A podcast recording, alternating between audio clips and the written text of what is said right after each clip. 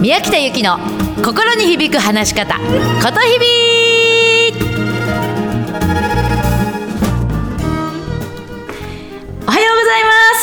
ことひびの宮北由紀でございます。くがつみっか火曜日です。今日も自分に響く言葉でお話をしてください。えー、私はですね、全国各地でセミナーや講演、話し方の講演をしています。えー、ぜひね、どっかでね、皆さん私の生のね、講演とかセミナーなんかも聞いてもらいたいな、なんていうふうに思っています。先日ね、やっぱりあるところでセミナーをした時に、そこはね、私が、えーと、半年かけてやっている塾なんだけれども、その塾生は最後に、えーと、ひとりじゅっぷんとかじゅうごふんずつ発表をするんですね。で、その発表のする内容をずっと私はチェックして、一人ずつ個別でレッスンをしてきたわけ。うん、でね、その時にこんなことを聞かれたの。人前で立つ時にどういう風に立ってばこう存在感あふれるように見えるんですかって、ちょっと体の使い方が立った時に自分がどういう風な立ち方をしたらいいかわからなくてって言われたの。で、確かにそうだなと思うので、今日はちょっとその話をします。まずね、人前に立つ時って当然みんなはあなたのことを一番見てるよね。なので基本あなたは真ん中に立ってください。で、よくパワーポイントとかをずっと使っているから、そのパワーポイントの画像に邪魔にならないようにって端っこに立って喋る人いるよね。いや、それはそれでいいんだけれども、えっとパワーポイントを使ってない時にはできるだけ自分が前に出る前に出るっていうことを工夫してもらいたいの。中にはパワーポイントの画像全然もうここから先使わないのに、自分はずっと隅っこにいて話しちゃう人がいるのね。なので基本自分は皆さんが一番見やすい真ん中に出てくる真ん中に出てくるっていうことは覚えておいてもらいたいの。うん。それと二つ目、体を開くって、これを覚えてくれる。これがね、意外にみんなできてないんだよね。体を開く。どういうことかというと、人前に立ちました。自分が右側の人を指すときには右手で指してください。例えば右手の人にあのどう思われますかって指すときに左手を出してしまうと体がかぶっちゃうでしょ。なので右手の人、右手を何か指すときには右手で指す。同じように左側を指すときには左手で指してください。で、あとよくありがちなのが、ホワイトボードとかに後ろが後ろにホワイトボードとかあって、それに文字を書くとき文字を書くときに体がかぶっちゃうの。例えばみんなに対してみんながあの人がいるのに対して自分が左側にいるとするよね。で、左側にいるときになんていうのかな、えっとかぶっちゃう、えっと後ろ向いちゃって文字を書いちゃうの。うん。で、何かホワイトボードにあるものを指すときにも、自分がお客様に対して左側にいるときに左手で指しちゃうと体かぶっちゃうの。わかりますかね。体は開いてもらいたいのね。ということはいつも右手で指す。お客様に対して自分が左側に立っている時には右手で指せば体開けるよね。逆も同じこと。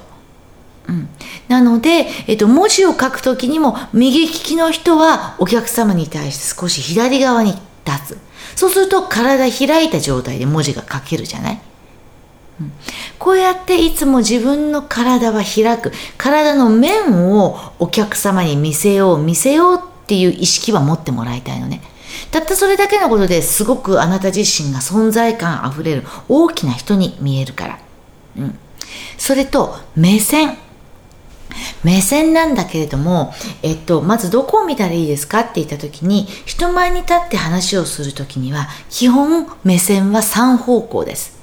中央に立った時にその真ん中と、それから右よんじゅうごど、左よんじゅうごど、このさん方向です。で、あとは距離感なのね。遠くを見る場合もあれば近くを見る場合もあればという距離感で撮ってください。で、目線の高さなんだけれども、基本座っている人よりも目線は下げないでください。うん、座っている人の目線の高さで話をしてもらいたいのね。それよりも目線が下がってしまうと、自分は全然そのつもりがなくっても、えっと、自信なさげに見えちゃったり、おどおどしたように見えてしまうのね。それすごくもったいない。で、もちろん小さく見えちゃうから。なので絶対目線は、えっと、えっと、座っている人の目線の高さ。でね、これね、本当ビデオとかにを使ってね、チェックしてもらいたいのね。例えばね、メガネをかけてる人っていうのは、意外にメガネの縁が、えっと、なんていうのかな、えっと、目線を下げている原因になってしまったりするのね。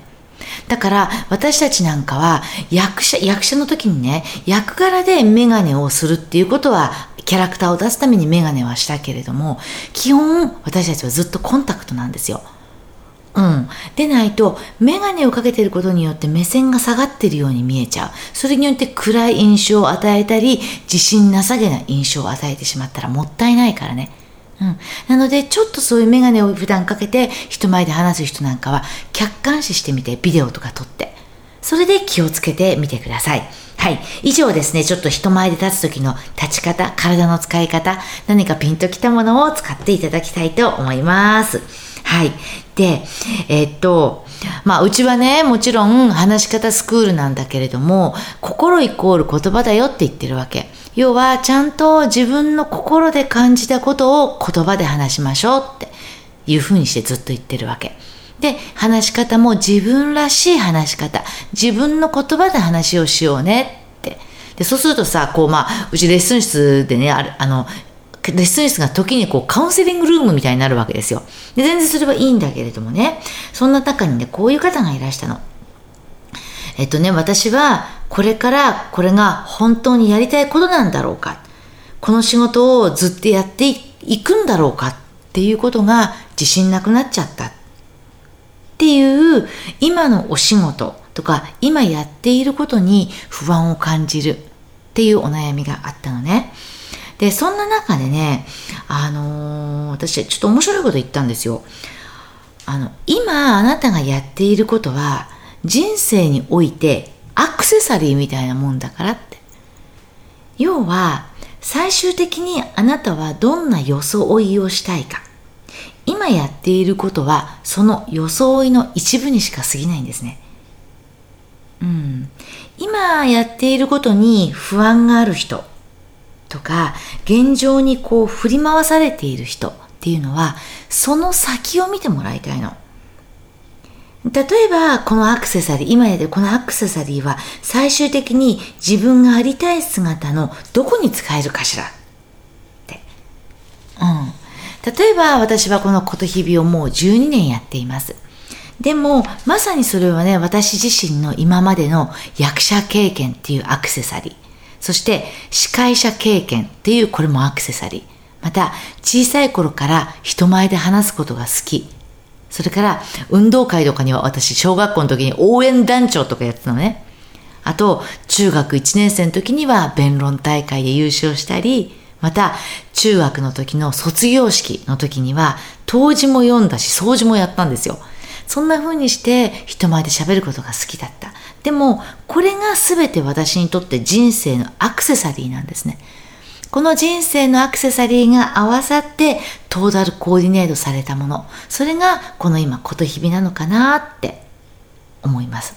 なのでぜひ今今ここにあることを一つ一つ悩むんじゃなくって、それをアクセサリーの一つとして、それをどう装いに彩りとして添えるか、そんな風にして考えたらいいんじゃないかなって思う。でね、もちろん当然そのアクセサリーの中にはさ、辛かったこと、思い出したくないようなこともきっとあるさ。でもそれは今となっては今となってはきっとあなたにその装いに深みを与えてくれる、持たせてくれるものだと思う、うん、今やってることに悩んでる人、それが本当全てじゃないからね。なのでそのちっちゃいちっちゃいパールのネックレスの一粒だと思ってちょっと取り組んでもらいたいの。でね、私ね、先日こんなことやってみたのよ。私もこの元凶、あのことひびをね、立ち上げる頃っていうのは、本当に周りの目が気になって、人と比べて落ち込んで、そんな自分が大嫌いだったの。で、今こういうふうにことひびをずっとやっていて、ね、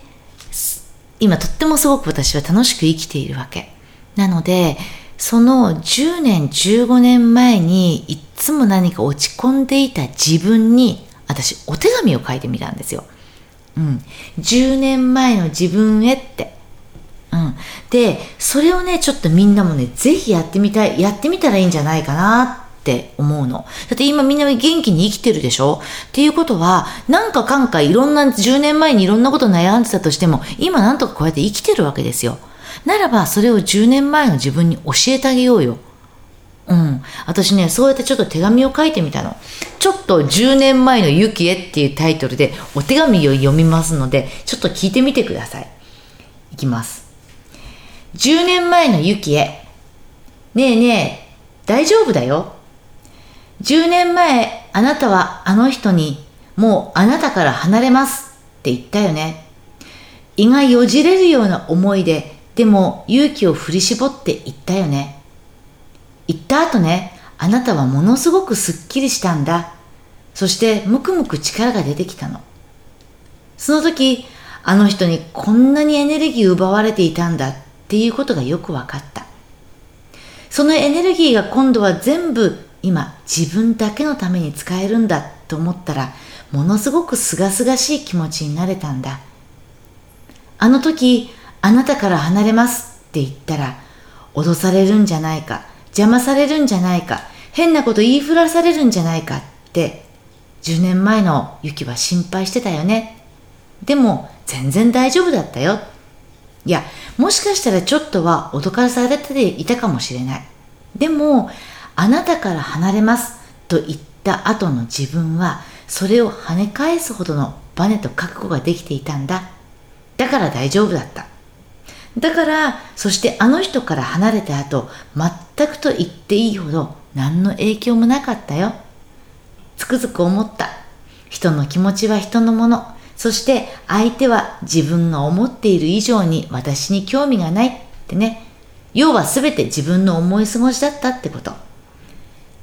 あなたが言う前に何度も何度も考えた、もしこのしがらみがなくなって自由になれたら私何しない?何したい?ってじゅうねんまえのユキ書いてたよね。あのね、あなたがやりたいと思ったあんなことやこんなこと、じゅうねん経った今、すべて手に入ってるからね。だから大丈夫。あなたはあなたの人生、好きに自由に生きて大丈夫なんだよ。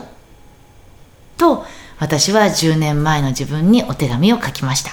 ぜひ皆さんもじゅうねんまえの自分、振り返ってお手紙を書いてみてください。意外にイケた人生を送ってるよみんな。うん。ぜひそんなこともやってみてください。さあそれでは今日はそんな時にこんな曲をかけるとまたいいのかなと思いました。これはね鳥取の Y さんからいただいたんです。えっとジブリの魔女の宅急便の中の最後に流れてくる優しさに包まれたならという曲です。この鳥取の Y さんはこの曲をかけた時に小さい頃を思い出すそうです。すごく小さい頃とっても厳しい環境に育ちました。でも、ま、毎朝毎朝カーテンから流れてあの漏れてくる光はとっても優しくて、この曲を聴くと今日も一日頑張ってるなって思えるんです。ということでこの優しさに包まれたならという曲をリクエストしてくださいました。鳥取の Y さん、ありがとうございます。ぜひみんなもじゅうねんまえの自分にお手紙を書く ビージーエム としてちょっと聞いてみたらいかがでしょうか。はい。では、えー、またお目にかかりましょう。うまく話すな、心込めて話してね。ことひびの宮北ゆきでした。じゃあね、またねー。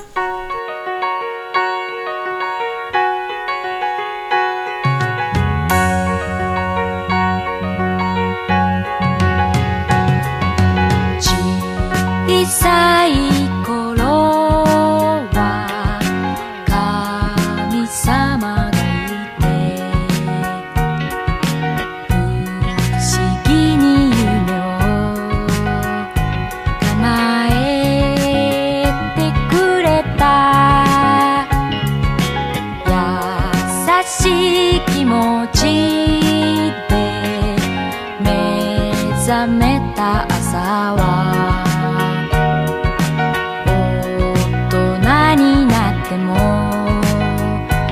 奇跡は起こる。